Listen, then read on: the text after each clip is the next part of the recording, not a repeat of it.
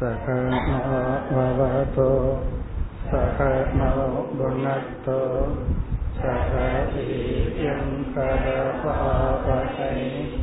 तेजस्विनावधीतमस्तु मा विद्विषावकैः ॐ शान्ति शान्ति शान्तिः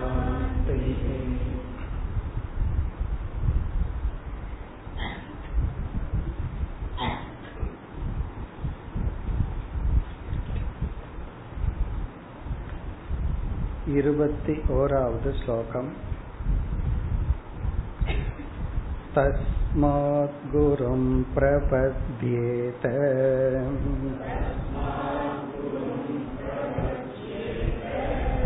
जिज्ञासुश्रेय उत्तमम्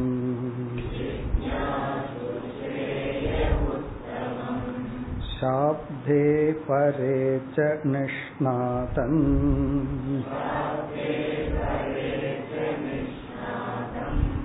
ब्रह्मण्युपशमाश्रयम्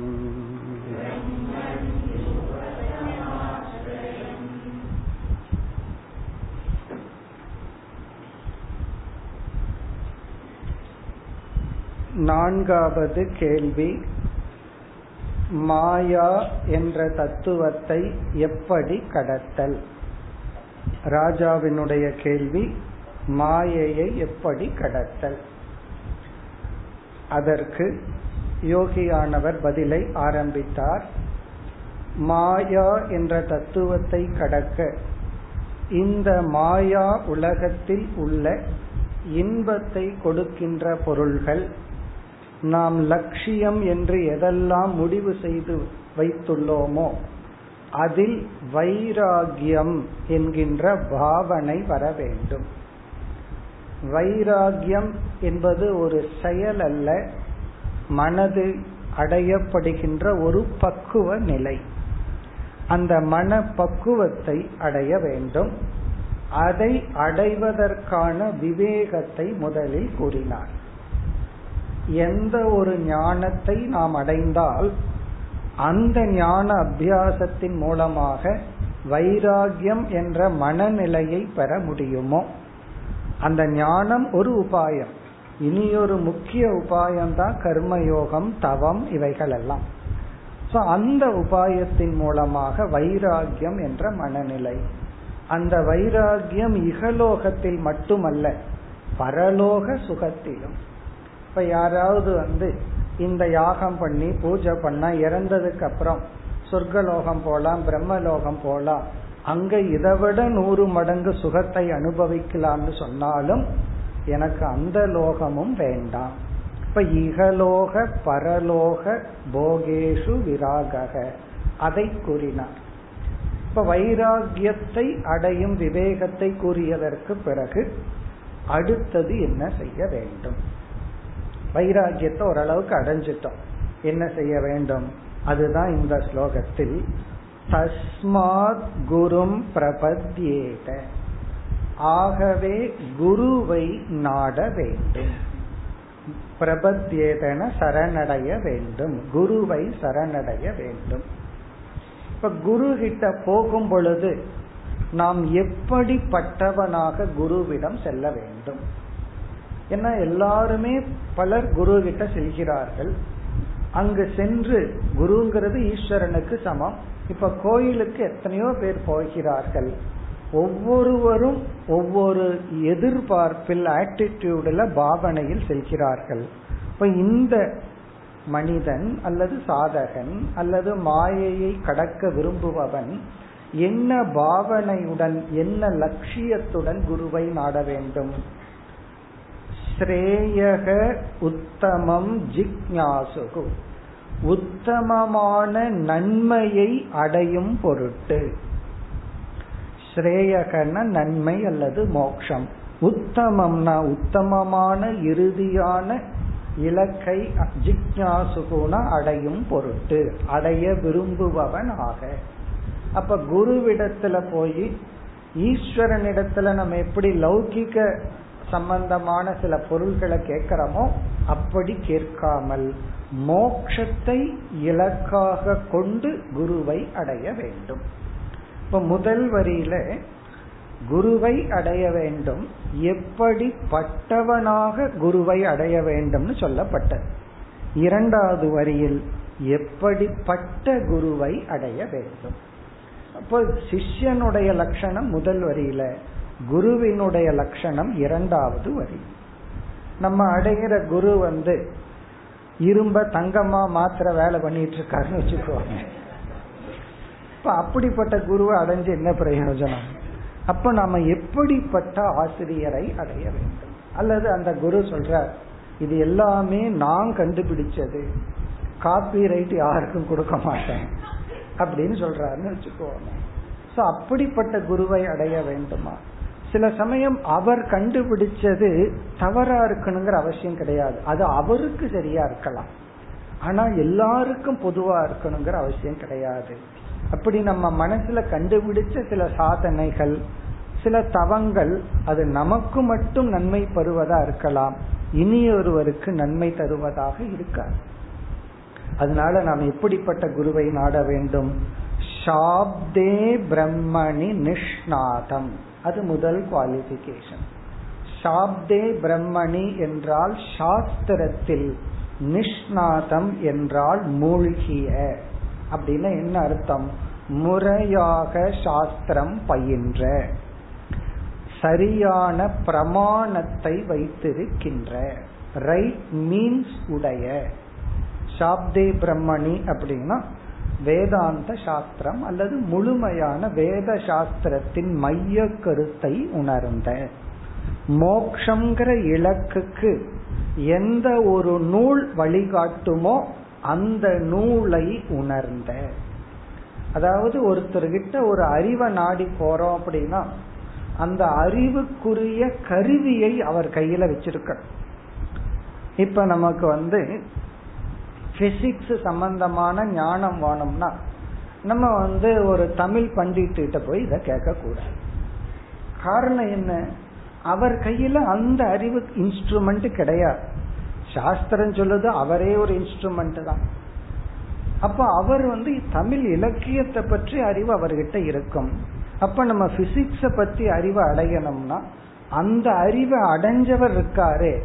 அவர் வேறு அந்த புஸ்தகம் வேறு அல்ல. ஏன்னா அந்த புஸ்தகமே அவருக்குள்ள இருக்கு. அப்ப நம்ம யாரை அடையணும்?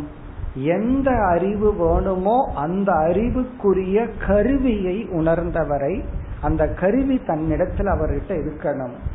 அதுதான் சாப்தே பிரம்மணி நிஷ்ணாதம் அதாவது வேதாந்த சாஸ்திரம் அல்லது மோக்ஷ சாஸ்திரத்தை முறையாக பயின்ற. அதனால என்ன ஆகும்னா சில சாதனைகள் வந்து அவர் செஞ்சிருக்க மாட்டார். அவர் செஞ்சிருக்கணுங்கிற அவசியம் இல்லை சாஸ்திரத்துல ஃபர்ஸ்ட் ஸ்டெப்ல இருந்து லாஸ்ட் ஸ்டெப் வரைக்கும் ரூட்டை படிச்சிருப்பார். வர்ற சிஷ்யன் எந்த ஸ்டெப்ல இருக்கான்னு பார்த்து அந்த ஸ்டெப்ல இருந்து வழி நடத்துவார். அவர் வந்து பல ஸ்டெப்பை தாண்டி இருக்கலாம். அவர் வந்து அந்த ஸ்டெப்புக்குள்ள போகாம இருந்திருக்கலாம். ஆனா சுயமா சிந்திச்சுட்டு விட்ட போனோம் அப்படின்னா அவர் எது வழியா போனாரோ அதைத்தான் காட்ட முடியும். சாஸ்திரம் பயின்று இருந்தால் சாஸ்திரம் எல்லா படிகளையும் சொல்லி இருக்கும் அப்ப இவருக்கு அது தேவை இருக்கோ இல்லையோ? சிஷ்யனுக்கு அந்த சாதனை தேவை அப்படின்னு சொன்னார். அந்த சாதனையை அவரை அந்த சிஷ்யனுக்கு வகுத்து கொடுப்பார். இவருக்கு வந்து தேவையில்லாம இருக்கலாம் அல்லது அந்த சாதனை வழியாகவே ஒரு போகாம இருந்திருக்கலாம். அதனாலதான் சாப்தே பிரம்மணி நிஷ்ணாதம். முறையாக இந்த அறிவை கொடுக்கும் சாஸ்திரம் பயின்றவரிடத்தில் நாம் சென்று அறிவை பெற வேண்டும். பிறகு அடுத்த குவாலிபிகேஷன் பரே பிரம்மணி நிஷ்ணாதம்.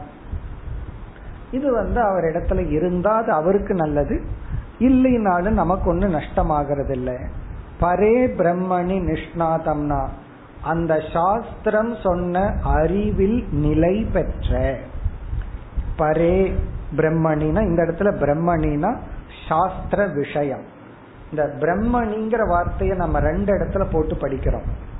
சாப்தே பிரம்மணின்னு போடும்போது பிரம்மணிங்கிற வார்த்தைக்கு வேதம் அப்படின்னு பொருள்.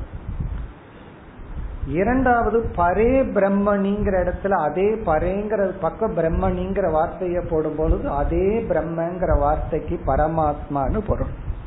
எப்படி பொருள்படுதுன்னா இந்த பிரம்மங்கிற சொல் ஏதோடு சேருதுங்கிறத வச்சு அர்த்தமாகுது சப்த பிரம்ம அப்படின்னு சொன்னா சாஸ்திரம். பரபிரம்ம அப்படின்னு சொன்னா பரமாத்மா. அப்படி இந்த ஒரே ஒரு சொல்லுதான். அதே சொல்லு ஒரு முறை தான் இந்த ஸ்லோகத்துல பயன்படுத்தப்பட்டுள்ளது. ஒரு இடத்துல போடும் பொழுது ஒரு அர்த்தம் வருது. இனி ஒரு இடத்துல போடும் பொழுது இனி ஒரு அர்த்தம் வருது. அதுக்காகத்தான் நம்ம சுய அறிவை வச்சு சாஸ்திரமும் படிக்க முடியாதுன்னு சொல்றோம். காரணம் என்ன? ஒரே சொல் முற்றிலும் வேறு வேறு அர்த்தத்தை கொடுக்குது. வேதம்னு ஒரு அர்த்தம் இறைவன் ஒரு அர்த்தத்தை கொடுக்குது. அதனாலதான் இதை நம்ம கேட்கணும் படிக்கணும் அப்படின்னு சொல்றோம். பரே பிரம்மணி நிஷ்ணாதம்னா அந்த பிரம்மத்தில் நிலை பெற்றிருக்கின்ற பிரம்மனிஷ்டனான குருவை நாட வேண்டும். இதெல்லாம் நம்ம எல்லாம் கண்டுபிடிக்க எல்லாம் முடியாது. நம்ம வந்து குரு செலக்ஷன் பண்றேன்னு சொல்லி ஒரு அப்ளிகேஷனை போட்டு இதெல்லாம் இருக்கா அப்படின்னு எல்லாம் நம்ம பண்ண முடியாது. அல்லது ஒரு சிஷ்யன் வந்து ஒரு குருவிடம் போய் சொன்னார் நான் ரொம்ப நாளைக்கு அப்புறம் தான் ரொம்ப பரிச்சை வச்சு தான் உங்களை செலக்ட் பண்ணேன் அப்படின்னா. அப்புறம் குரு மனசுல நினைச்சிட்டார் நான் செலக்ட் பண்ணணும் அல்ல ஒன்ன அவரு செலக்ட் பண்ணிட்டாரா? ரொம்ப யோசிச்சு ஆராய்ச்சி பண்ணி உங்க பேக்ரவுண்ட் எல்லாம் தெரிஞ்சு தான் உங்களை செலக்ட் பண்ணினேன் அப்படின்னு சொல்லிட்டார். அவர் ஒன்றும் பேசல. அவர் பேசி என்ன பிரயோஜனம்ட்டு அவர் பேசல. அப்படி சில பேர் வந்து அவர் செலக்ட் பண்றாராம். உங்களை நான் செலக்ட் பண்றேன் அப்படின்னு. அப்படி இதெல்லாம் நமக்கு அந்த அறிவு இல்லை. அப்படி ஒரு அறிவு இருந்தா நம்ம குரு கிட்டயே போக வேண்டிய அவசியம் இல்லை. அதனாலதான் இதை யார் கொண்டு போய் சேர்த்துறான்னா புண்ணியம்தான் கர்மயோகம் அல்லது நாம செஞ்ச தவம் தான் அல்லது அதற்கு நம்ம தகுதி அடைஞ்சோம்னா இறைவனை இயற்கையே எதற்கு நம்ம தகுதி அடையிறோமோ அதை இறைவன் நமக்கு கொண்டு வந்து சேர்த்துவான். அப்படி இப்படிப்பட்ட குருவை. இதெல்லாம் எதற்குனா இன்டைரக்டா குரு எதை அடைஞ்சிருக்காரோ அது சிஷ்யனுடைய லட்சியம். ஒரு குருவினுடைய குவாலிபிகேஷன் சொல்றது எதுன்னா குருவை தேடி கண்டுபிடிக்கிறதுக்காக அல்ல. இப்படி அடைஞ்சவர் தான் குரு இப்படி அடைஞ்சவர் தான் முக்தன் அப்படின்னு சொன்னா அப்போ இந்த குணத்தை நான் அடையணும்னு சிஷ்யம் புரிஞ்சுக்கணும். அப்ப இது சிஷ்யனுக்கு வந்து லட்சியத்தை காட்டி கொடுக்கின்ற வாக்கியங்கள். அப்ப வெறும் சாஸ்திரத்தை மட்டும் படிச்சா பத்தாது. அந்த சாஸ்திரத்தினுடைய அர்த்தத்தை நான் உணர வேண்டும். அந்த பிரம்மத்தில் நான் நிலை பெற வேண்டும். இதை நம்ம எப்படி புரிஞ்சுக்கணும்? குருவை கண்டுபிடிக்கிறதுக்கான உபாயம் அல்ல. குருவினுடைய இலக்கணம் என்னுடைய லட்சியம். நான் அதை அடைய வேண்டும்னு புரிந்து கொள்ள வேண்டும். இனி மூன்றாவது லட்சணம் குருவுக்கு. உபசம ஆசிரியம். இதுவும் குருவுக்கு கொடுக்கின்ற மூன்றாவது லட்சியம். லட்சணம் மூன்றாவது இலக்கணம். இதை நம்ம எப்படி பார்க்கலாம்? இதுவும் சிஷ்யனால் அடைய வேண்டிய லட்சியமாக பார்க்கலாம். உபசம என்றால் இந்த இடத்துல மோக்ஷம். சாந்தி சம்சார நிவர்த்திகி உபசமம்னா முழுமையான அமைதி அப்படின்னு பொருள். சாந்தி. உபசமம்னா எல்லா சம்சார விற்த்திகளும் ஒடுங்கி விட்டது. கோப விருத்தி பொறாம விருத்தி. விருத்தினா எண்ணங்கள். பொறாமப்படுற எண்ணம் கோபப்படுற எண்ணம். தன்னை தாழ்வாக நினைக்கிறது. மற்றவங்களை தாழ்வாகவோ உயர்வாகவோ நினைக்கிறது. இப்படி எந்தெந்த எண்ணங்கள் எல்லாம் நம்மை சம்சாரியாக்குமோ துயரப்படுத்துகின்ற ஜீவனாக்குமோ அந்த சம்சார விருத்திகள் வந்து உபசமம்னா ஒடுங்கி விட்டது. சாந்தி ஆயிடுச்சு. தீ வந்து அப்படியே கொழுந்து விட்டு எரிஞ்சிட்டு இருக்கு அங்க ஃபியூயல் இல்லைன்னு சொன்னோம்னா அப்படியே அமைதி ஆகுதல்ல அதுதான் அந்த அமைதி தான் உபசம. ஆசிரயம்னா இருப்பிடம். அமைதியின் இருப்பிடம். மோக்ஷத்தின் இருப்பிடமாக இருக்கின்ற குருவை சாஸ்திர விஷயத்தை உணர்ந்த குருவை சாஸ்திரத்தை உணர்ந்த குருவை நாட வேண்டும். எதற்கு பிறகு? போதிய வைராகியத்தை அடைந்ததற்கு பிறகு. போதிய வைராகியத்தை அடைஞ்சாதான் இவன் நாடுவான். அடையாத வரைக்கும் இவன் நாட மாட்டான் போதிய வைராகியத்தை அடைந்ததற்கு பிறகு குருவை நாட வேண்டும். ஏன்னா அந்த வைராகியத்தை குரு கொடுக்க முடியாது. அப்படி கொடுக்க முடிஞ்சதுன்னா குரு என்ன பண்ணுவார்? முதல்ல அம்மா அப்பா அண்ணன் தம்பிகளை எல்லாம் கூப்பிட்டு கொஞ்சம் கொஞ்சம் வைராகியத்தை கொடுத்து கிளாஸ் எடுக்க ஆரம்பிச்சிருவார். காரணம் என்ன? அவருடைய சாய்ஸ் அல்ல. அந்த வைராகியத்தை சிஷ்யனாக அடைந்து வர வேண்டும். அப்படிப்பட்ட சிஷ்யனுக்கு தான் அறிவை கொடுக்க முடியும். இப்ப நம்ம எப்படி பார்க்கணும் இதை? இந்த லட்சணத்தை உடைய குருன்னு சொன்னா இந்த லட்சணத்தை லட்சியமாக ஒரு சிஷ்யன் எடுத்துக்கொள்ள வேண்டும் குருவை நாட வேண்டும். இனி அடுத்த ஸ்லோகத்துல அந்த குருவிடமிருந்து இவன் என்ன செய்ய வேண்டும்? எதை பெறுவான்? எதை பெற வேண்டும்? இருபத்தி இரண்டாவது ஸ்லோகம். तत्र भागवतान् धर्मान्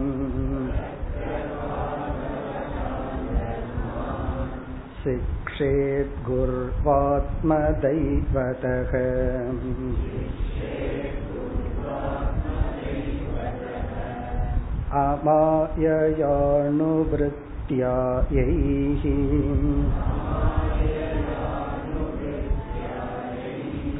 अमाययानुवृत्त्या यैः तुष्येतात्मात्मदो हरिः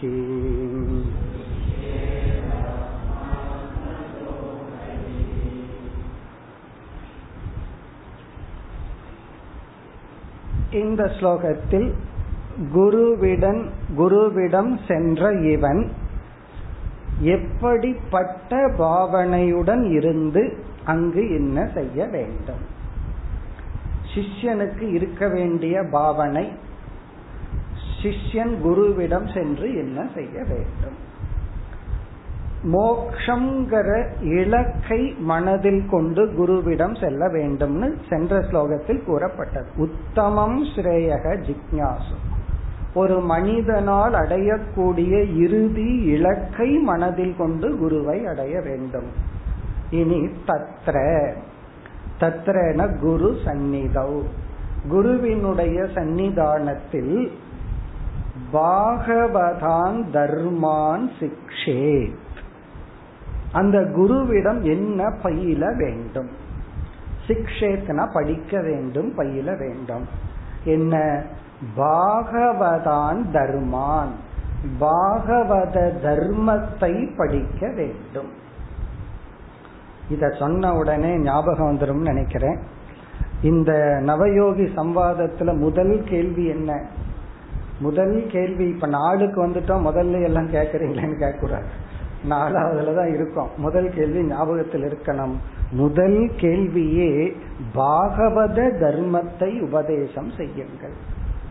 இது வந்து ஆரம்பத்தில் இந்த கதையில தான் ஆரம்பிச்சது. பாகவத தர்மத்தை உபதேசம் செய்யுங்கள். நம்ம அதுக்கு என்ன பொருள் பார்த்தோம்?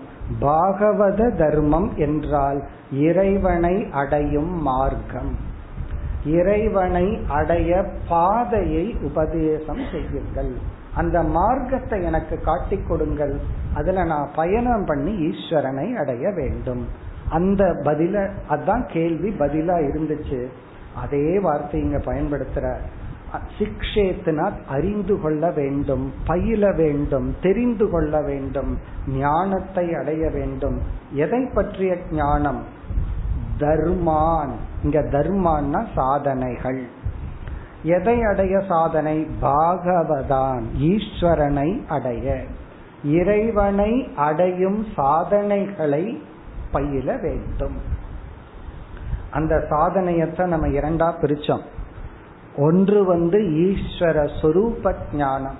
அந்த ஈஸ்வரனை பற்றிய அறிவு அது ஞான யோகம் இரண்டாவது சித்த சுத்தி சாதனம். எந்த சாதனைகளை நம்ம தெரிந்து கொண்டு மனதை தூய்மைப்படுத்த முடியுமோ? அப்படி இரண்டு விதமான ஞானம். சொரூப ஞானம் சாதன ஞானம். சொரூப ஞானம்னா யார் அந்த ஈஸ்வரன்? அவருக்கு நமக்கு என்ன உறவு? அவருக்கு உலகத்துக்கு என்ன உறவு? என்ற தத்துவ ஞானம். பிறகு வந்து என்னென்ன சாதனைகள் எல்லாம் பண்ணுனா நம்மை நாம் தூய்மைப்படுத்தி கொள்ள முடியும். அதிகாரி ஆக முடியும். அந்த அறிவை நாம் அடைய வேண்டும். அப்ப நம்ம வந்து குருவிடம் எதற்கு செல்கின்றோம்னா ஞானத்திற்காக செல்கின்றோம். நாம செல்ற நம்ம எந்த குருவிடம் செல்றோமோ அவர் ஞான நிஷ்டனாக இருந்தால் சிஷ்யனுக்கு என்ன பலன் அப்படின்னு சொன்னா அந்த உபதேசத்துல அவனுக்கு ஸ்ரத்த கிடைக்கும். அந்த உபதேசத்துல ஸ்ரத்த எப்பொழுது கிடைக்கும்னா அந்த உபதேசத்தினுடைய பலனை அவன் பார்க்கணும். அவன் வந்து அதை சொல்றவரிடத்திலேயே பலனை பார்த்துட்டா உடனே அவனுக்கு அந்த சாஸ்திரத்துல ஸ்ரத்த கிடைக்கும். இல்லைன்னா சிஷ்யனுக்கு ஒரு எக்ஸ்ட்ரா ஞானம் தேவைப்படும். என்னன்னா அவர்கிட்ட இல்லாட்டி பரவாயில்ல அவர் சொல்றது உண்மை. அவர் எப்படியோ இருந்துட்டு போகட்டும். ஆனா அவர் சொல்றது உண்மைதானே அப்படிங்கிற ஒரு எக்ஸ்ட்ரா மெச்சூரிட்டி வேணும். அப்ப என்னன்னா அவர் சொல்றத நெகேட் பண்ண மாட்டான். ஏன்னா அது அவரு சொல்லல படிச்சுட்டு சொல்றாரு கிளி பிள்ளைய போல. கிளி சொன்னா என்ன சுகர் சொன்னா என்னன்னு ஒரு ஸ்லோகமே இருக்கேன் சுகபிரம்மன் சொன்னா என்ன கிளி சொன்னா என்ன உண்மை யாரு உண்மையா சொன்னாலும் உண்மை தானே. ஒருத்தன் குடிச்சிட்டு வந்து குடிக்க கூடாதுன்னு உபதேசம் பண்றான்னு வச்சுக்கோங்க. அவன் என்னமோ பண்ணிட்டு அவன் உபதேசம் உண்மைதானே அப்படி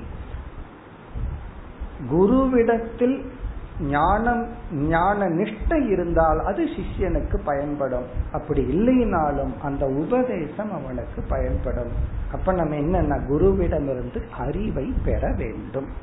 அந்த சிஷ்யனுக்கு குருவிடத்துல ஸ்ரத்த இருந்தாதான் அந்த வாக்கியத்தை இவன் எடுத்துக்கொண்டு ஞானமாக செயல்படுத்துவான். அந்த ஸ்ரத்த இல்லை என்றால் அந்த ஸ்ரத்தைக்கு பல காரணம் இருக்கலாம். ஒண்ணு வந்து குருவிடமே அந்த குவாலிட்டி இல்லைன்னு வச்சுக்கோமே. அப்ப அவருக்கே பயன்படாத இந்த ஞானம் எனக்கு எப்படி பயன்பற்றும் அப்படின்னு நினைச்சிட்டாங்கன்னா ஸ்ரத்த இருக்கா? அவருக்கு பயன்படலைன்னா எனக்கு ஏன் பயன்படக்கூடாது? அது உண்மை தானேங்கிற ஒரு அறிவு இருக்கணும். அப்போ வந்து குரு வந்து அவர் புரிஞ்சுக்கிறாரோ இல்லையோ அவர் உபதேசம் பண்ற சாஸ்திரம் உண்மையானது சரியானது. அது நம்மை சரியான வழியில் எடுத்துட்டு போகுங்கிற நம்பிக்கை தேவை. அதனால குரு எப்படி இருக்காருங்கிறது வேற விஷயம். இவனுக்கு குருவிடத்திலையும் அந்த சாஸ்திரத்திலையும் ஸ்ரத்தை தேவை. அந்த ஸ்ரத்தைய அடுத்த சொல்லில் காட்டுகின்றார். அந்த சிஷ்யனுக்கு நம்பிக்கையுடன் குருவிடம் அந்த சாஸ்திரத்தை கேட்க வேண்டும். அந்த நம்பிக்கையை மிக அழகாக இங்க யோகியானவர் குறிப்பிடுகின்றார். குர்வாத்ம தெய்வதக முதல் வரியில கடைசி சொல். குர்வாத்ம தெய்வதகங்கிற சொல்லுக்குள்ள சிஷ்யனுக்குள்ள ஸ்ரத்தைங்கிறது அவசியம்ங்கிறது மறைஞ்சிருக்கு. இது நேரடியா அங்க இல்லை. ஆனா அந்த ஸ்ரத்தைய மனசுல வச்சுட்டு இப்படி எழுதுகின்றார். இது வந்து இந்த சொல் சிஷ்யனுடைய அடைமொழி சிஷ்யனை பற்றி பேசுகின்ற ஒரு சொல். குர்வாத்ம தெய்வதக அப்படிங்கிறது சிஷ்யனுடைய குவாலிபிகேஷனை பேசுற சொல்.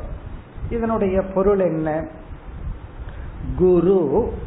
இவன் அந்த குருவை எப்படி பார்க்கணும்? அப்படின்னு சொன்னா அந்த குரு எதை உபதேசம் பண்றாரோ அந்த சாஸ்திரம் அது அவருக்கு சொந்தமானதல்ல. அவருடைய புத்தியில வந்தது அல்ல ஏன்னா வேதாந்த சாஸ்திரத்துல மிக அழகா ஒரு பெரிய லிஸ்டே தர்க்க சாஸ்திரத்துல இருக்கு. மனுஷ புத்திக்கு என்னென்ன தோஷங்கள்? ஒரு நம்மளுடைய ஹியூமன் மைண்டுக்கு என்னென்ன தோஷம்? மிக அழகா சொல்லப்பட்டிருக்கு. அதை நல்லா புரிஞ்சுட்டோம் அப்படின்னா நான் வந்து சொல்றதுதான் உண்மைன்னு சொல்லவே மாட்டோம். காரணம் என்ன? அது எவ்வளவு தோஷத்துடன் கூடியது? நம்ம புத்தி. அந்த தோஷமெல்லாம் குருவனுடைய உபதேசத்துல இல்ல. காரணம் என்னன்னா அது அவருடைய புத்தியிலிருந்து வந்த அறிவல்ல. ஈஸ்வரன் கொடுத்த வேதத்தை தான் அவர் அப்படியே இந்த முன்மொழிதல் அப்படின்னு எல்லாம் சொல்றாங்கல்ல. முன்மொழிகிறேன் எல்லாம் சொல்லுவாங்க தெரியுமோ? அது போல அப்படியே முன்மொழிகிறார். அதை படிச்சு அப்படியே சொல்றார். அது எதற்கு சொல்லப்படுதுன்னா அவருடைய புத்தியிலிருந்து வந்திருந்தா அந்த வாக்கியத்துல அந்த தத்துவத்துல தோஷங்கள் இருக்கும். அது அவர் புத்தியிலிருந்து வரல.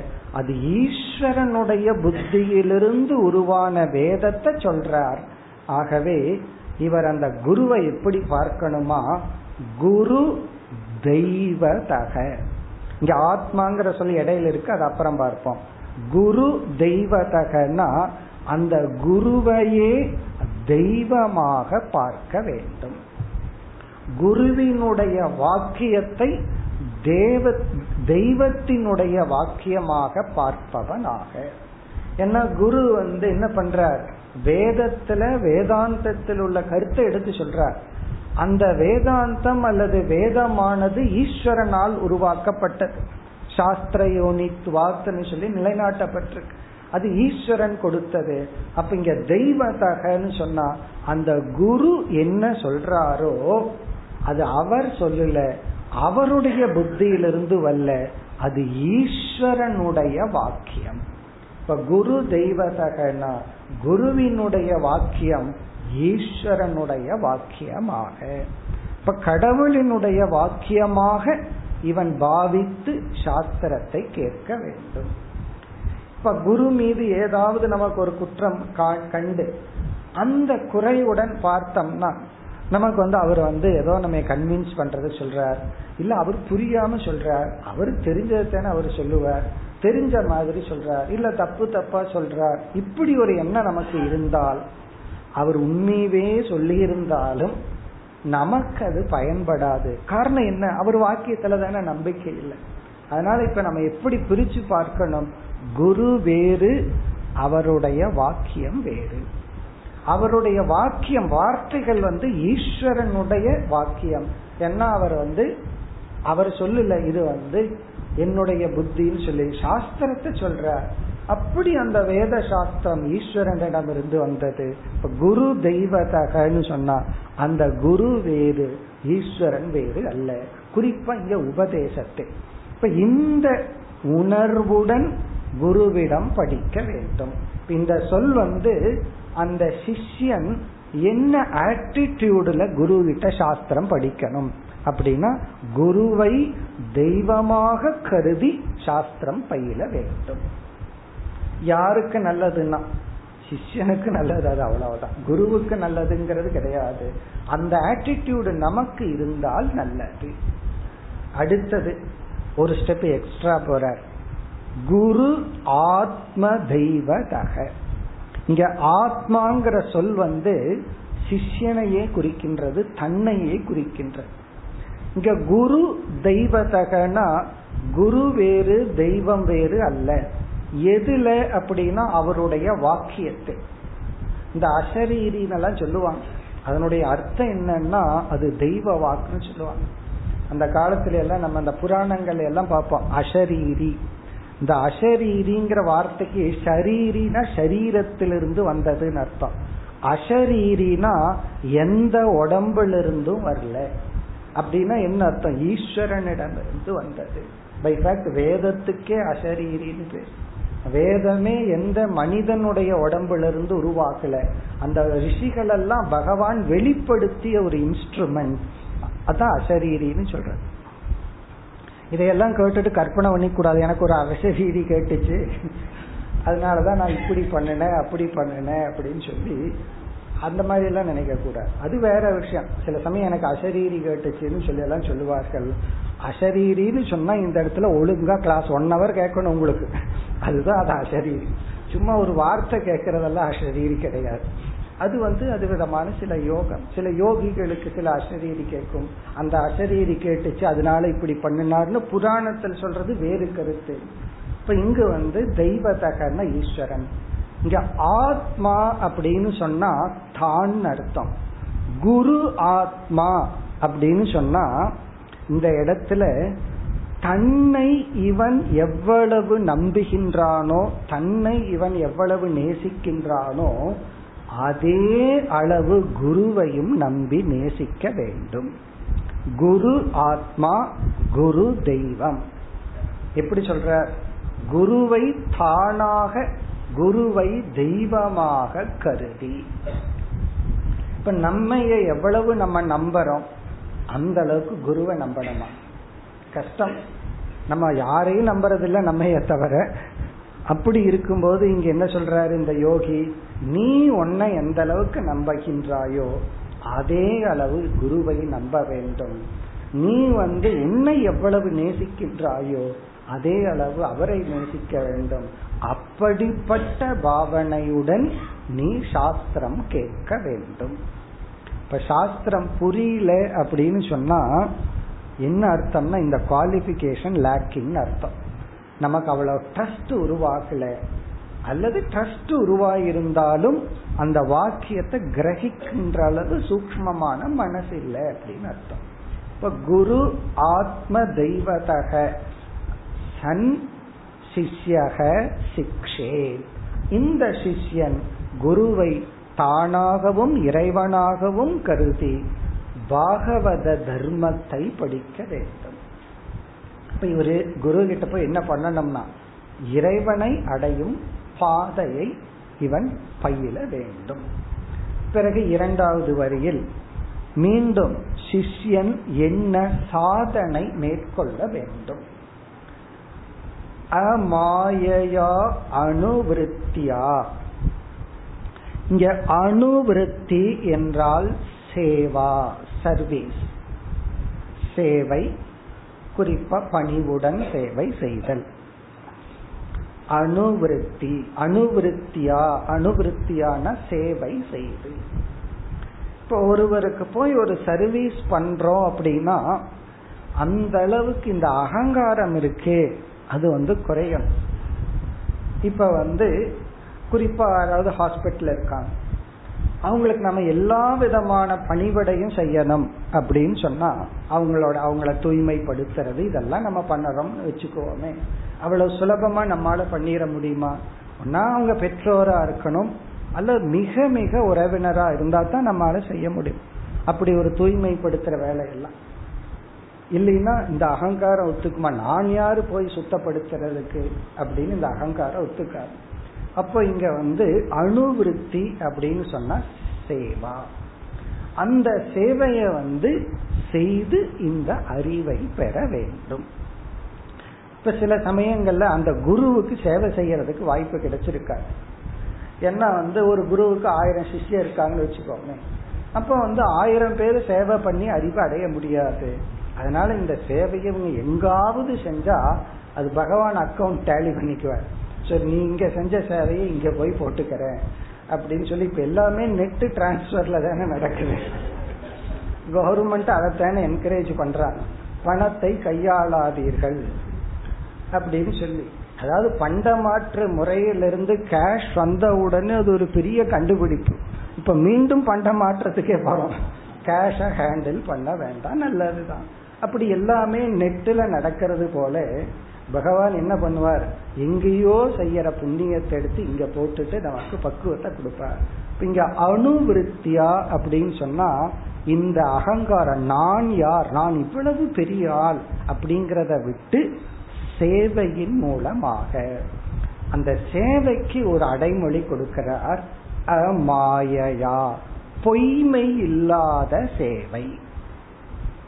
அமாயையான பொய்மை இல்லாத சேவை. இதனுடைய பொருள் என்னவென்றால் இந்த மனிதனுடைய மனதில் இருக்கிற ஒரு பேசிக் வீக்னஸ் என்ன? அல்லது வீக்னஸ்ங்கிறத விட ஒரு பேசிக் சைக்காலஜி அது வந்து பகவான் அப்படித்தான் படைச்சிருக்க அது என்னவென்றால் நம்ம எப்ப வந்து சக்சஸ் வெற்றி அப்படின்னு நம்ம நினைப்போம் குறைவா கொடுத்து அதிகமா பெற்றால் நம்ம சக்சஸ் நினைப்போம். அதாவது வந்து ஒருத்தர் ரொம்ப கஷ்டப்பட்டு குறைவானது ஒன்ன அடையிறான். அவன் சந்தோஷப்படுவானா இப்ப வந்து ஒரு பொருளை வந்து பத்தாயிரம் ரூபாய் கொடுத்து ஒருத்தர் வீட்டுக்கு வாங்கிட்டு வர்ற கரெக்டா நாலு நாளைக்கு அப்புறம் அதே பொருள் சேல்ல வந்திருக்கு. டிஸ்கவுண்ட்ல வந்திருக்கு. இவர் ஏழாயிரம் கொடுத்து வாங்கிட்டு வர்ற இவருக்கு எவ்வளவு சந்தோஷமா இருக்கும்னா இவரோட சந்தோஷம் மூவாயிரம் ரூபாய் சந்தோஷம். அவனுக்கு மூவாயிரம் ரூபாய் வைத்தறிச்சல் மூவாயிரம் ரூபாய் குறைஞ்சு போச்சேன்னு சொல்லி. அப்ப இவன் எப்ப சந்தோஷப்படுறான் அதே பொருள் நான் குறைவா கொடுத்து வாங்கிட்டேன். அப்போ நமக்கு லாபம் அதிகமா இருந்து அதற்குரிய உழைப்பு குறைவா இருந்தா சந்தோஷப்பட்டு இருக்கிறோம் இந்த புத்தி தான் எல்லா இடத்துலயும் எக்ஸ்டென்ஷன் ஆகும். கோயில்ல போயும் பகவானுக்கு என்ன பண்ணலாம்னா சீப்பானதை வாங்கி கொடுத்துருவோம். சீப்பானதை உண்டியில போடுவோம். சீப்பானதை தானம் பண்ணுவோம். அப்போ அப்படியே சேவை பண்ற மாதிரி பண்ணுவோம். அப்ப என்ன ஆகும் அப்படின்னு சொன்னா நம்முடைய மனது வந்து நம்மை ஒப்படைக்க தயாரா இருக்கா ஸோ இந்த இந்த கால்குலேஷன் புத்தி வந்து எல்லா இடத்துலயும் இருக்கிறது போல ஈஸ்வரன் இடத்துல குறிப்பா சந்நியாசத்துக்கு வர எல்லாம் சந்நியாசம் பண்ணிடுவோம் கொஞ்சம் தெரியாம கொஞ்சம் எடுத்து வச்சுக்கிறோம் அப்படின்னு சொல்லி அல்லது உங்ககிட்ட இந்த பினாமி பண்ணி சந்நியாசம் பண்றது. என் பேர்ல எது இருக்க வேண்டாம் உன் பேர்ல வச்சுக்கோ. தேவைன்னா வச்சுக்கலாம். இது என்ன? அமாயையா சந்நியாசம். அமாயையா சந்நியாசம்னா உன் பேர்ல போட்டு வச்சுக்கிறேன். நான் எல்லாத்தையும் திறந்துட்டேன். என் பேர்ல ஒண்ணுமே கிடையாது. நீ எப்ப கேட்டாலும் எனக்கு கொடுத்துடணும் இது வந்து இப்படி சந்நியாசம் பண்றது. இது என்ன துறவுன்னா? அப்படி இல்லாமல் அமாயையா அப்படின்னா நம் மனதில் பொய்ப்பிக்காமல் இதுதான் கர்மயோகத்திலேயே நம்ம இதுதான் சொல்றோம். கர்மயோகத்தினுடைய சாராம்சமே இலவசமாக பெற வேண்டும்ங்கிற புத்தியை நீக்கிறதா கர்மயோகம். அந்த டெண்டன்சி மனசுல இருந்து போனாவே கர்மயோகத்துக்குள்ள வந்துட்டோம்னு அர்த்தம். எனக்கு எதுவுமே ஃப்ரீயா வேண்டாம் எனக்கு எதுவுமே எக்ஸ்ட்ராவா வேண்டாம் எதை நான் அடைஞ்சாலும் நான் உழைச்சு அடையிறேன். என்ன இந்த சைக்காலஜியை வச்சுட்டேன்னா உனக்கு ஃப்ரீயா ஸ்பூன் கொடுக்கற இதை வாங்குங்க. ஒரு ஃப்ரிட்ஜ் வாங்கினா ஒரு ஸ்பூன் ஃப்ரீ தான். சில பேர் அதுக்கு வாங்குவாங்க. ஒரு பிளாஸ்டிக் ஸ்பூன் ஃப்ரீ அப்ப மைண்ட் எதுக்கு அட்ராக்ட் ஆகுதுன்னா இது எனக்கு ஃப்ரீயா வருது. இல்ல இப்ப என்ன பண்றாங்க? அந்த ஃப்ரீய கடைக்காரனே வச்சுக்கிறான்னு சொல்லி அந்த ஆப்ஜெக்ட்லயே டுவெண்ட்டி பர்சன்ட் எக்ஸ்ட்ரா ஃப்ரீன்னு தான். கடைக்காரன் ஏமாற்ற முடியாதுல்ல. ஏன்னா எதெல்லாம் ஃப்ரீயா வருதோ அதை கடைக்காரன் கொடுக்கறது இல்லைன்னா அதை தனியா போட்டு வித்தர்றான் அதனால என்ன பண்ணிடுறான் four hundred ML pack four twenty ML twenty ML ஃப்ரீனா அந்த இருபது எம்எலுக்கு ஃபோர் ஹண்ட்ரட் எம்எல் தேவையில்லாததை நம்ம வாங்குறோம். காரணம் என்ன? அந்த ஒரு தாட் ஸோ அதிலிருந்து நம்ம வெளியே வர்றதுதான் அமாயையா? அமாயையா அப்படின்னு சொன்னா நான் என்னுடைய உழைப்பில் லோபம் இல்லை. எனக்கு எதுவுமே ஃப்ரீயா வேண்டாம். எதுவுமே நான் உழைச்சு வாங்குகின்றேன். பைஃபேக்ட் உழைச்சு சாப்பிட்டா தான் ஜீர்ணமா? உழைச்சு சாப்பிட்றதே சம்டைம் ஜீர்ணம் ஆகிறது இல்லை இனி உழைக்காம சாப்பிட்டா என்ன ஆகிறது அப்படி அமாயையான இந்த தாட் அந்த தாட் வந்து இங்க நமக்கு வரக்கூடாது. இது ஆரம்பத்திலேயே கர்மயோகத்துல அப்படித்தான் ஆரம்பிக்கிறான் எனக்கு எதுவுமே இலவசமா வேண்டாம். எது எனக்கு கிடைக்குதோ அதுக்கு நான் உழைச்சி பெறுகின்றேன். தகுதி உடையிறது மட்டும் எனக்கு வந்தா போதும். அந்த எண்ணம் தான் அமாயையா. இங்க அணுவிருத்தின்னு சொன்னா சேவைன்னு மட்டுமல்ல லைஃப் ஸ்டைல் ஒரு அர்த்தம் இருக்கு. வாழ்க்கை முறை. அமாயையா அனுவிருத்தியான்னா தர்மப்படியான வாழ்க்கை முறையில். இங்க குருன்னு போனா சேவை. குருன்னு போகல அப்படின்னா அணுவிருத்தின்னு சொன்னா லைஃப் ஸ்டைல் அமாயையான தர்மமான வாழ்க்கை முறையில். இங்க குரு சேவைங்கிறத விட அந்த அர்த்தம் நல்லா பொருந்தும். உன்னுடைய முழு லைஃப் ஸ்டைலே தர்மமான வாழ்க்கை முறையாக இருந்தால் இந்த தர்மத்தின் மூலமாக. உன்னுடைய முழு வாழ்க்கையே தர்மத்துக்கு உட்பட்டிருந்தால் அதனால் துஷ்யேத் ஹரிஹி. நீ இதனால யார சந்தோஷப்படுத்தணும்? இப்படியெல்லாம் நேர்மையா இருந்து அதனால யாரு சந்தோஷம் அடைவா? நேர்மையா இருந்தா சில சமயம் நம்ம சுத்தி இருக்கிறவங்க சந்தோஷமா இருக்க மாட்டாங்க நீ நேர்மையா இருந்து என்ன கழிச்சன்னு சொல்லிட்டு இருப்பாங்க ஆனா நீ நேர்மையா இருந்தா யாரு சந்தோஷம் அடைவார்கள்? ஹரிஹி ஈஸ்வரன். இதனால் ஈஸ்வரனை திருப்திப்படுத்தி. ஹரிஹி துஷ்யேத்யேகி எதனால் ஹரியானவன் சந்தோஷப்படுவானோ?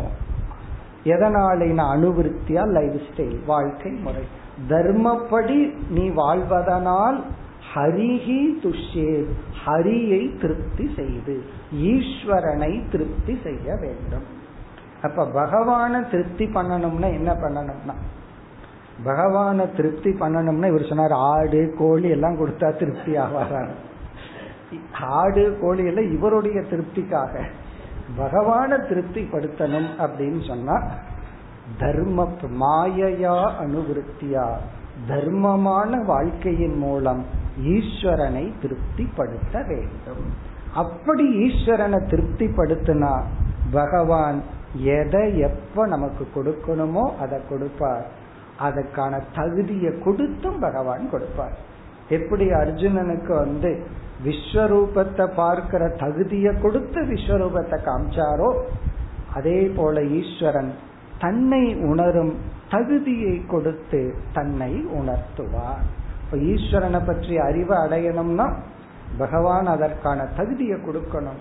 அந்த தகுதிய பகவான் கிட்ட இருந்து எப்படி வாங்கணும்னா தர்மமான வாழ்க்கை முறை.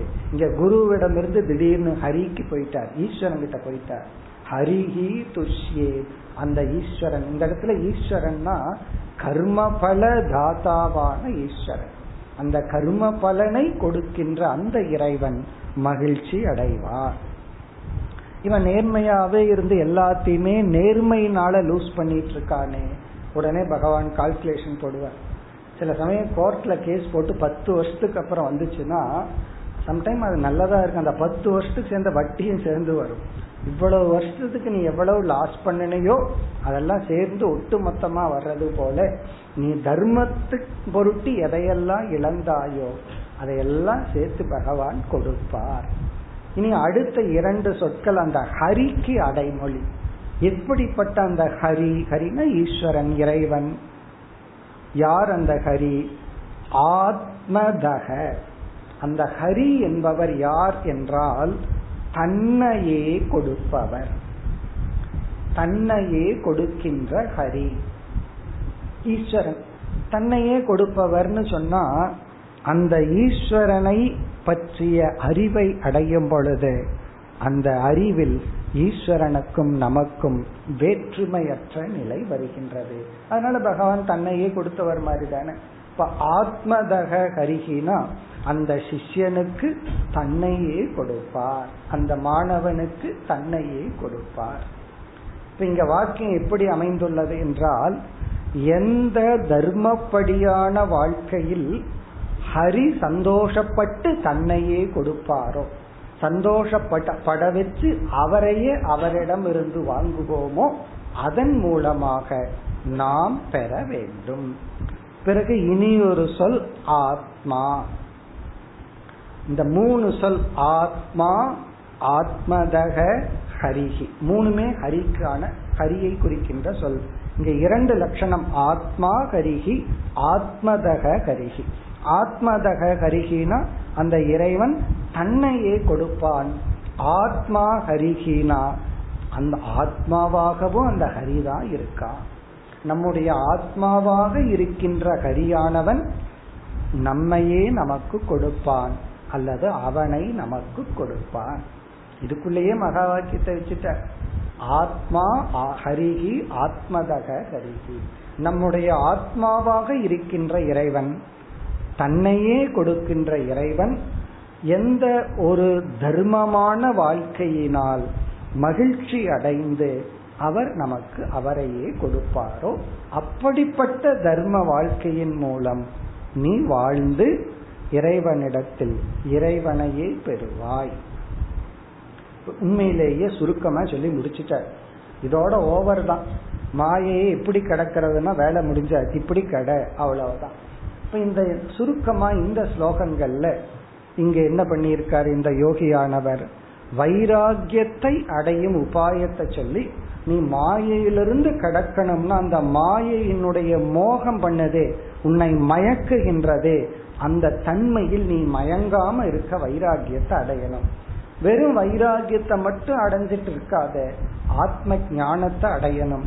எப்படி அடையணும்னா ஆத்ம ஞானத்தை கொடுக்கும் பிரமாணத்தை நீ அடைய வேண்டும். அந்த கருவிதா சாஸ்திரம் குரு. எப்படிப்பட்டவனாக இப்படிப்பட்ட குருவை அடைய வேண்டும். பிறகு அந்த ஈஸ்வரன் இதெல்லாம் உனக்கு கொடுக்கணும்னு சொன்னா நீ என்ன பண்ணணும்? அந்த ஈஸ்வரனை சந்தோஷப்படுத்தணும்னு சொன்னா அவர் வகுத்து கொடுத்த தர்மத்தை நீ பின்பற்ற வேண்டும் ஆக்சுவலி ஒருவர் நம்ம இடத்துல எப்ப சந்தோஷப்படுவார்? அப்பா வந்து புள்ள இடத்துல எப்ப சந்தோஷப்படுவார்னா அப்பா சொல்றத புள்ள கேட்டா புள்ள சந்தோஷப்படுவார். அப்படி ஈஸ்வரன் சொல்றதுதான் அவருடைய தர்மம். அந்த தர்மத்தை சிஷ்யன் கேட்கும் பொழுது பகவான் சந்தோஷப்படுகிறார். அதன் விளைவாக இவருக்கு ஞானம் கிடைக்கிறது. அந்த ஞானத்தின் விளைவாக இவர் மாயையை கடக்கின்றார். இருந்தாலும் இனியும் பத்து பதினோரு ஸ்லோகங்கள் மாயையை கடக்கும் உபாயமாகவே தொடர்கின்றார். அடுத்த ஸ்லோகத்திலிருந்து தலைப்பு மாறுகின்றது. இருபத்தி மூன்றாவது ஸ்லோகம். सर्वतो मनसो सङ्गम्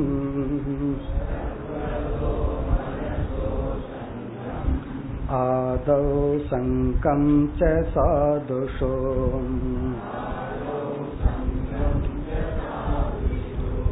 दयां मैत्रीं प्रश्रयं च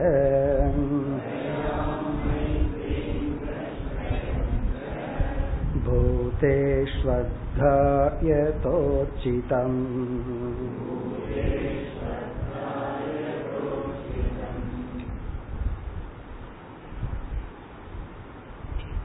மாயையை எப்படி கடத்தல் அதுதான் கேள்வி அதை நம்ம சுருக்கமா அதனுடைய பதில தெரிஞ்சுக்கணும் அப்படின்னா நம்ம தெரிஞ்சிட்டோம் சுருக்கமா என்ன பதில்னா முதல்ல வைராகியத்தை அடைந்து அந்த வைராகியம் விவேகத்தில் வந்து பிறகு ஆத்ம ஞானத்தை அடைய வேண்டும். இதுக்கெல்லாம் தகுதிப்படுத்தி கொள்ள தர்மப்படி வாழ வேண்டும். தர்மப்படி வாழ்ந்த ஈஸ்வரன் மகிழ்ந்து நமக்கு கொடுப்பார். இதுதான் சுருக்கமான பதில். பிறகு இங்கு இந்த யோகியானவர் என்ன செய்கின்றார்? இந்த ஞானத்தை அடையணும்னு சுருக்கமா சொல்லிட்டோம். சொல்றது ஈஸி கேட்கறது ஈஸி இந்த பிரமாணத்தை பயன்படுத்தினால் வேதாந்தம்ங்கிற சாஸ்திர பிரமாணத்தை பயன்படுத்தினால் அந்த பிரமாணத்திலிருந்து ஞானம் வர வேண்டும் என்றால் அந்த கரணத்துக்கு சில தகுதிகள் இருக்க வேண்டும். அந்த கரணத்துக்குனா நம்ம மனசுக்கு தகுதிகள் இருக்க வேண்டும். என்னதான் சரியான குருவா இருக்கலாம் சரியான சாஸ்திரமா இருக்கலாம் பல வருஷம் கேட்டிருக்கலாம். அது சப்த ஞானம் நமக்கு வரும். ஏதோ கொஞ்சம் கொஞ்சம் புரிஞ்ச மாதிரி இருக்கும். அல்லது புரிஞ்ச மாதிரி நம்ம நினைச்சிருப்போம்.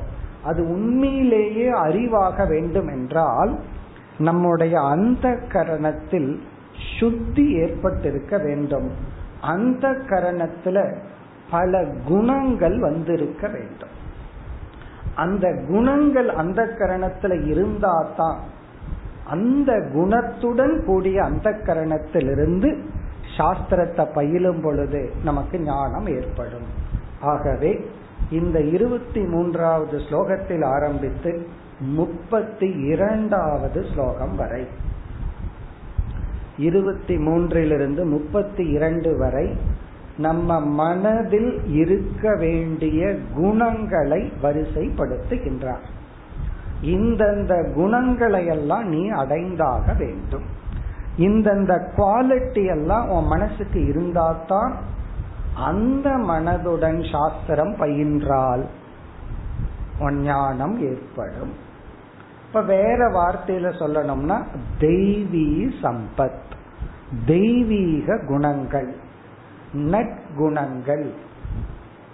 இந்த வேல்யூஸ் இந்த குணங்கள் எல்லாம் மனசுல இருந்தா தான் உனக்கு ஞானம் ஏற்படும். இந்த குணம் இருந்தாலே நமக்கு பிரயோஜனம் இருக்கு. இந்த குணங்கள் தன்னளவுல பிரயோஜனத்தை கொடுக்கும். அந்த குணங்களே லட்சியம்தான். அதே சமயத்துல அந்த குணங்கள் சாதனையும் ஆகுது. இப்ப ஒருவர் வந்து ஈஸ்வரனை பற்றிய சிந்தனை வரல.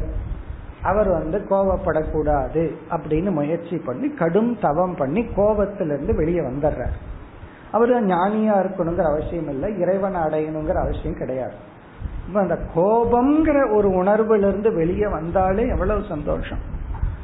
அது குணமே கொடுக்கிற பலன். பிறகு இந்த இடத்துல இந்த குணங்கள் எல்லாம் இந்த குணமே லட்சியமா சொல்லப்படல.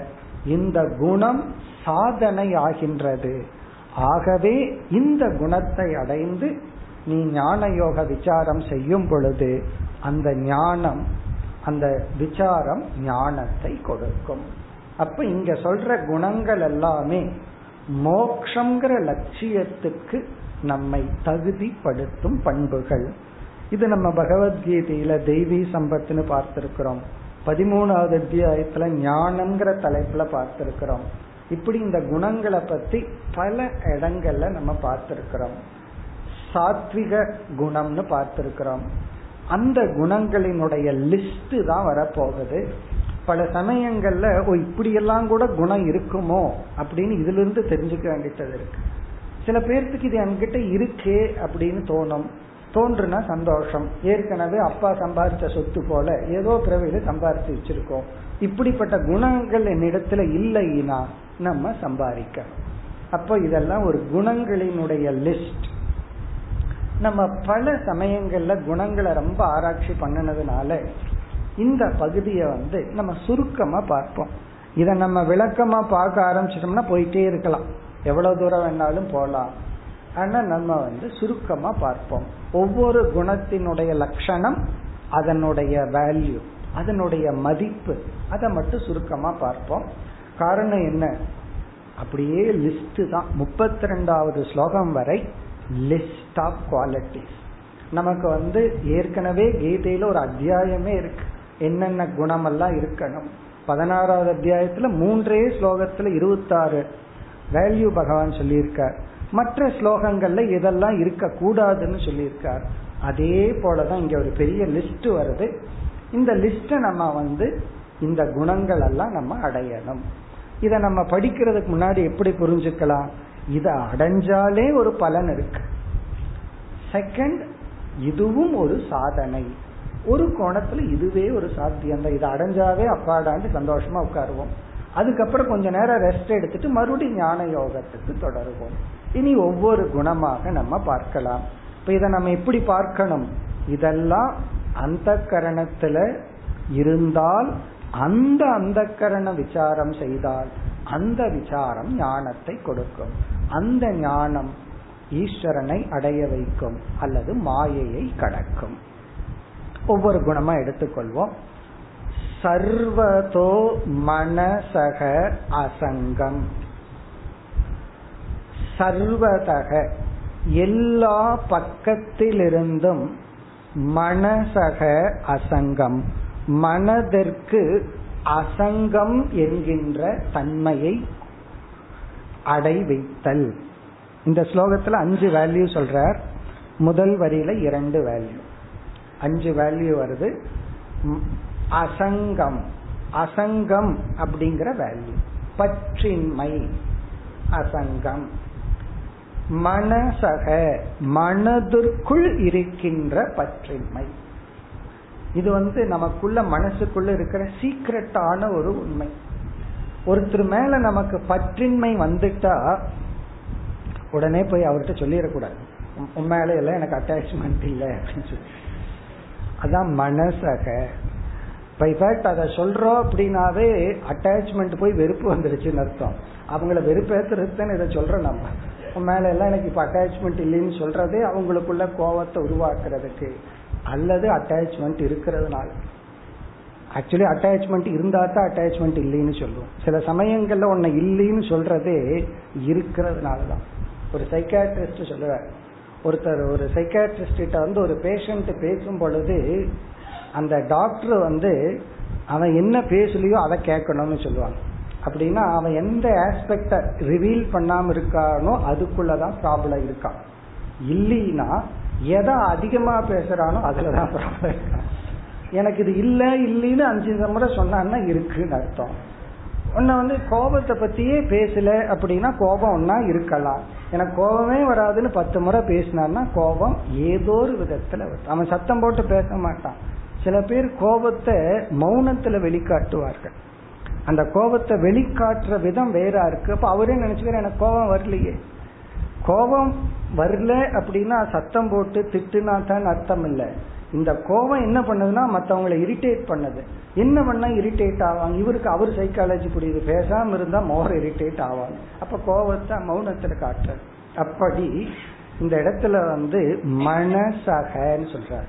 மனதிற்குள் அசங்கம் என்கின்ற பாவனை. சர்வதக. எல்லா பக்கத்தில் இருந்தும் இத சொன்ன உடனே யோகிக்கே ஒரு டவுட் வந்துருச்சு இந்த வேல்யூ தப்பா போயிருமே. இத சொன்னோம் அப்படின்னா இத உடனடியா தப்பா தானே இந்த ராஜா புரிஞ்சுக்குவார். உடனே எங்கிட்ட இருந்து அசங்கம்னு ஓடிட்டாருன்னா என்ன பண்றது? நீங்க அசங்கம்னு சொல்லிட்டீங்களே நான் தனியா போறேன் நீங்க எல்லாம் போயிருங்கன்னா என்ன பண்றது? உடனே கரெக்ட் பண்றார். ஆதவ் சங்கம் சாதுஷு ஆனால் முதலில் சாதுஷு சங்கம். மகான்களிடத்தில் பற்று வைத்தல். ஃபர்ஸ்ட் வந்து அசங்கம்னு சொன்ன உடனே இவருக்கே சந்தேகம் வந்துடுச்சுதோ எடுத்த உடனே கொஞ்சம் ஓவர் டோஸா இருக்கு. வேண்டாம் அசங்கம்னு சொல்லிட வேண்டாம் ஆதோ உடனே சொல்றார். ஆனால் ஆரம்பத்தில் சாதுஷு சங்கம்னா ஆரம்பத்துல சத் சங்கம் தேவை. மேலும் அடுத்த வகுப்பில் தொடர்வோம்.